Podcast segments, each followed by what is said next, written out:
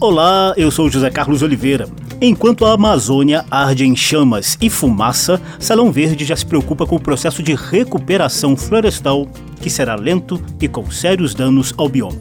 Olá, eu sou Ana Raquel Macedo. O programa entrevista o cientista que comanda há quase 10 anos uma pesquisa sobre recuperação florestal pós-queimadas. O estudo realizado na Amazônia acaba de ser publicado em revista científica britânica. Salão Verde, o espaço do meio ambiente na Rádio Câmara.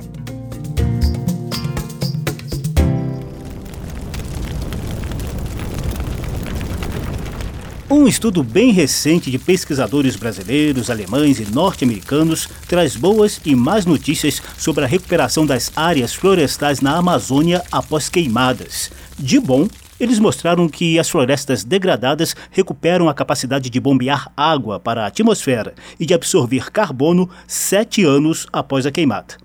Por outro lado, algumas cicatrizes poderão se tornar permanentes na floresta, com menos árvores e mais vegetação gramínea, tipo capim. O estudo foi publicado na revista científica britânica Global Change Biology. A pesquisa de campo ocorreu numa fazenda do Mato Grosso, dentro da chamada Amazônia Legal.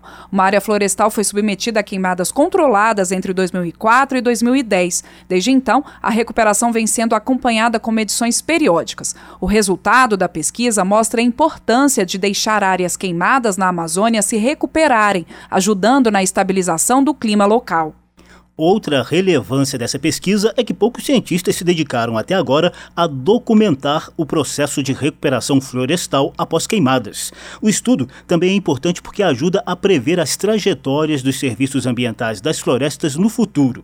A pesquisa continua em curso e daqui a alguns anos vai responder para a gente se áreas queimadas de uma floresta são capazes de se recuperar totalmente ou só ficarão mesmo num misto de floresta e gramíneas. Para conhecer os detalhes disso tudo, o Zeca conversou com o principal responsável pelo estudo, o cientista Paulo Brando, graduado em Engenharia Florestal pela Universidade de São Paulo e doutor em Ecologia Interdisciplinar pela Universidade da Flórida. Hoje ele é pesquisador do IPAM, o Instituto Instituto de Pesquisa Ambiental da Amazônia. Seus estudos exploram os efeitos das mudanças climáticas e do uso da terra no empobrecimento das florestas. Você confere essa entrevista em forma de bate-papo com o pesquisador Paulo Brando a partir de agora.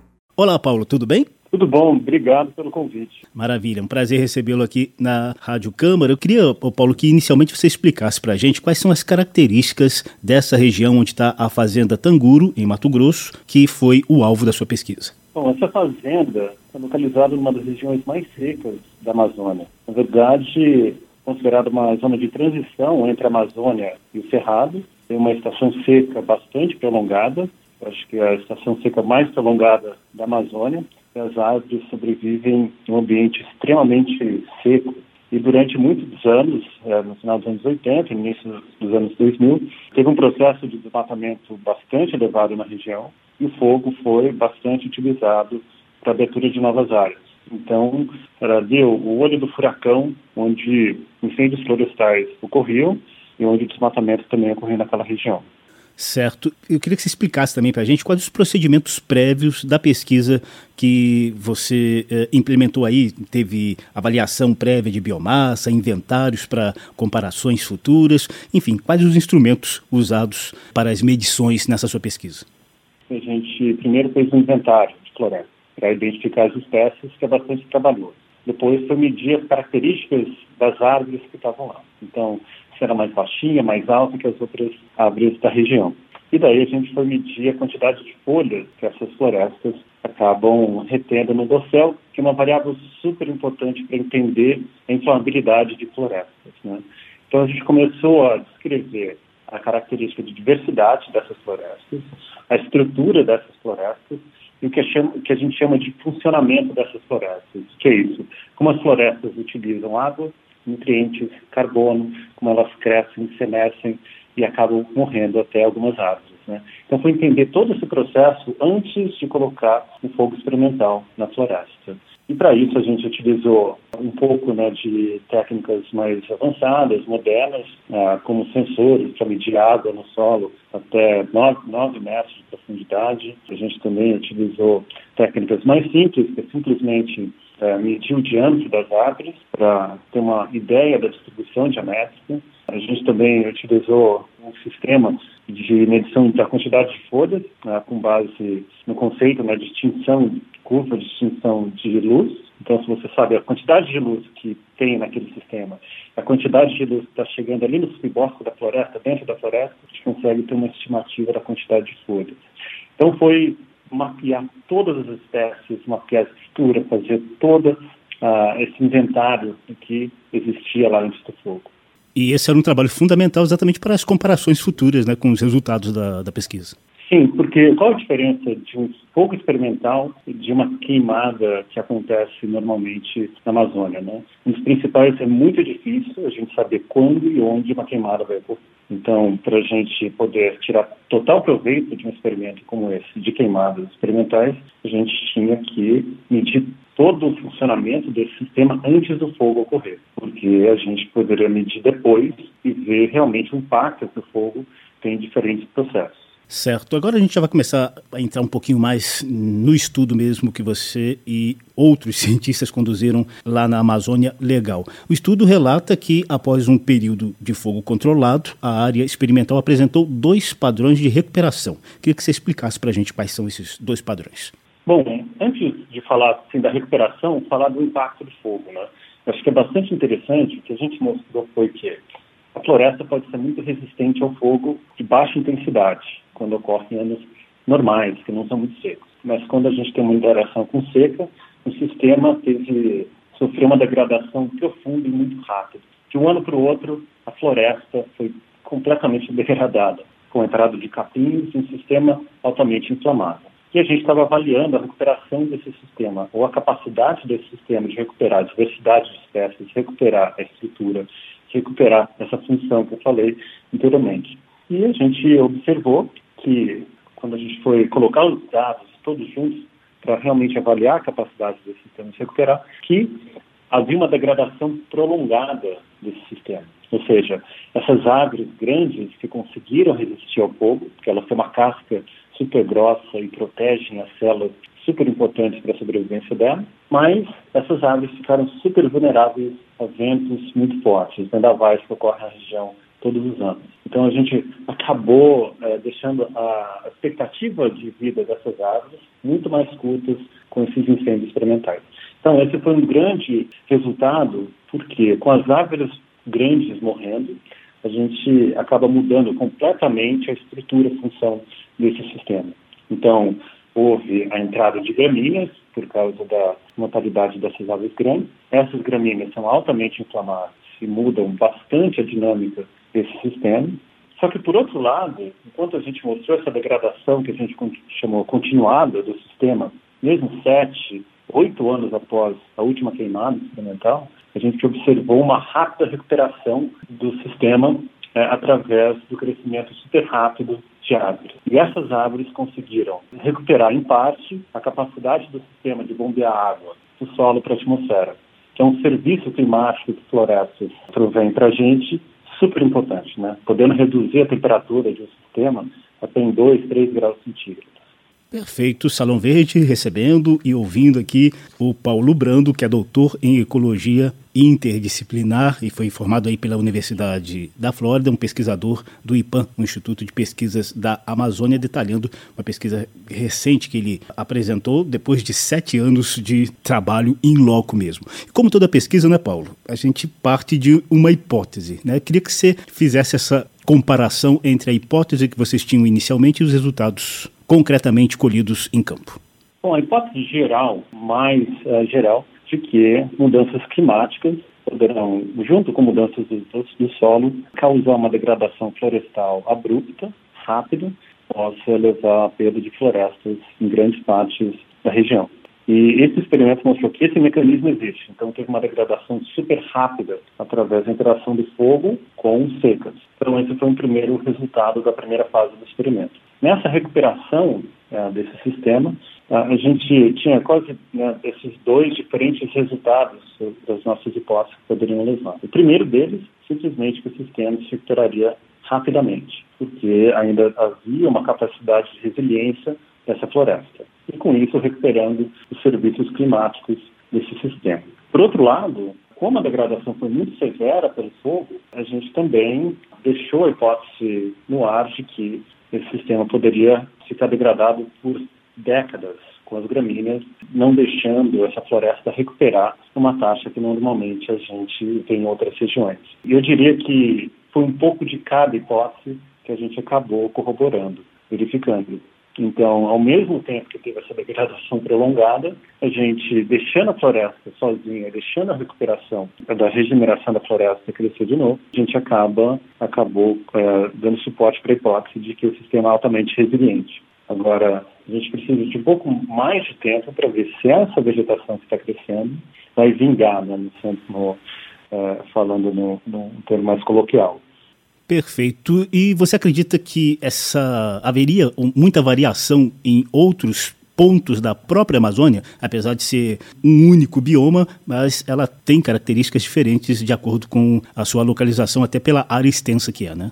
Sim, essa é uma pergunta super importante para a gente entender né, quão, diria que, representativo esses resultados são para outras regiões da Amazônia. E, e a gente, quando a gente observa né, o impacto do fogo é pela característica do fogo em si, então a quantidade de material que tem para queimar, quantidade de folhas, galhos, etc., que tem para a gente queimar, certo? E a outra característica, quanto seco esse material está. A outra característica é a resistência da floresta ao fogo. E quando a gente tenta separar esses dois, a gente percebe que as florestas da Fazenda Tangude são um pouco mais resistentes ao fogo, porque ela tem uma casca um pouco mais grossa em relação a outras florestas da Amazônia. Então, se a gente pensar que esse mesmo fogo que aconteceu no nosso experimento acontecesse em outras florestas da Amazônia, a gente esperaria uma mortalidade maior, uma mudança maior uh, em relação a outras florestas, né? Isso principalmente em Santarém, Manaus e até mesmo no Acre. Então, esse é um primeiro resultado que mostra que os nossos, a gente é um pouco conservador com os nossos resultados,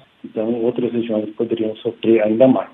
Agora, tudo isso depende muito se tem é, pessoas colocando fogo, que é a principal fonte de ignição de incêndios florestais da Amazônia. Então, um bom controle do manejo do fogo, principalmente em áreas privadas, é essencial para a floresta não queimar. O segundo elemento que é extremamente importante é como secas vão ocorrer na bacia amazônica. A gente já tem indicações é, de mudanças climáticas importantes ocorrendo na bacia amazônica, principalmente ao longo do arco dos desmatamento, com aumento na estação seca, um preditor muito importante para incêndios florestais, de três semanas. Junto a essa extensão da estação seca, a gente tem um aumento de quase um grau na temperatura da bacia amazônica, que também é outro preditor super importante de incêndios florestais. Então a gente está aumentando né, a inflamabilidade dessas florestas. Então, diria que a probabilidade dos resultados que a gente encontrou no experimento local, nossa floresta, só estão aumentando em outras regiões da Amazônia. Mas isso é uma variável super controlável, porque se ninguém coloca fogo na floresta, a gente não encontraria uma degradação florestal ah, em outras partes da bacia amazônica. Perfeito, Paulo Brando, pesquisador do IPAM.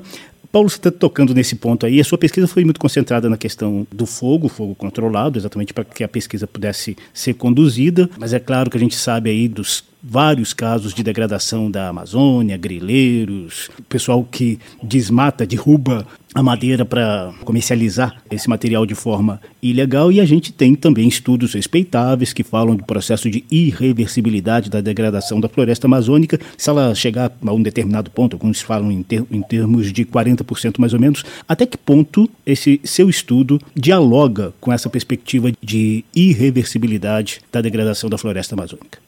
Bom, esses estudos que tentam colocar um número, quando que a Amazônia chegaria nesse tipping point, né, nesse limiar, causaria danos irreversíveis para a Amazônia, geralmente não levam em consideração o fogo. Então, se a gente considerar o fogo, a situação piora um pouco mais. Né?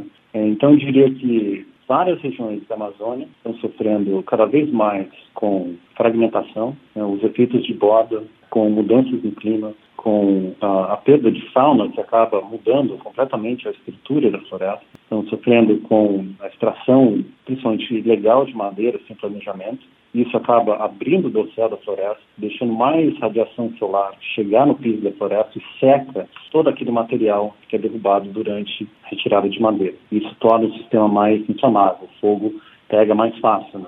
Então a gente tem vários fatores que estão aumentando a probabilidade de incêndios florestais ocorrerem na Amazônia. Então, esse número de 40%, ele fica um pouco até conservador se a gente leva isso em consideração. Por isso que é tão importante a gente prevenir incêndios florestais na região amazônica. Pegando o Xingu, por exemplo, que é uma região que no início dos anos 2000 agia como um grande acero na paisagem, prevenindo incêndios florestais. Hoje em dia, por vários fatores, incluindo mudanças no clima, o Parque do Xingu pega fogo em anos de seca, chegando até 10% do parque.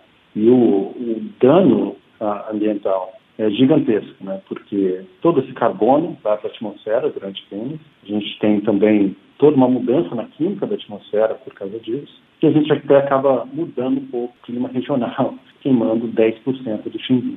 Então, eu diria que a pesquisa dá suporte de que, quanto, se a gente continuar desenvolvendo a Amazônia dessa maneira que a gente desenvolveu durante o início dos anos 2000, que parece que a gente está retomando agora, as chances da gente chegar nesse número que o Dr. Carlos Nobre colocou só aumentarão. Então, a gente precisa realmente de uma mudança de paradigma.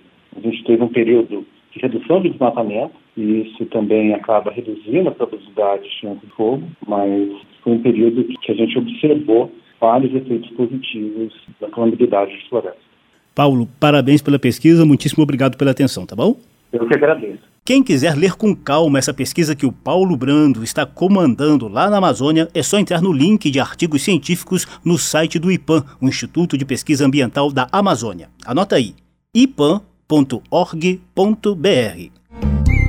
Salão Verde as queimadas na Amazônia têm preocupado e mobilizado o Brasil e o mundo. Aqui na Câmara dos Deputados, uma comissão externa vai acompanhar o caso em loco e o presidente da casa, Rodrigo Maia, pretende discutir o tema com parlamentos europeus. Depois de acusar ONGs pelas queimadas e de receber duras críticas internacionais, o presidente Bolsonaro mobilizou os ministérios em busca de solução.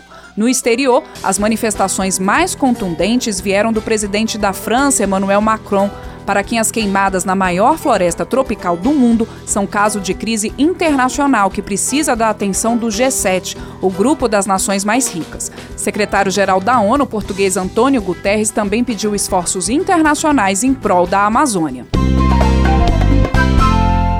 No Salão Verde de hoje, mostramos os detalhes da pesquisa científica com boas e más notícias sobre a recuperação das áreas florestais na Amazônia após queimadas. O programa teve edição de José Carlos Oliveira, produção de Lucélia Cristina e trabalhos técnicos de Milton Santos. A apresentação de Ana Raquel Macedo e José Carlos Oliveira. Há links para você ouvir de novo essa e as edições anteriores do programa na página da Rádio Câmara na internet e nas redes sociais.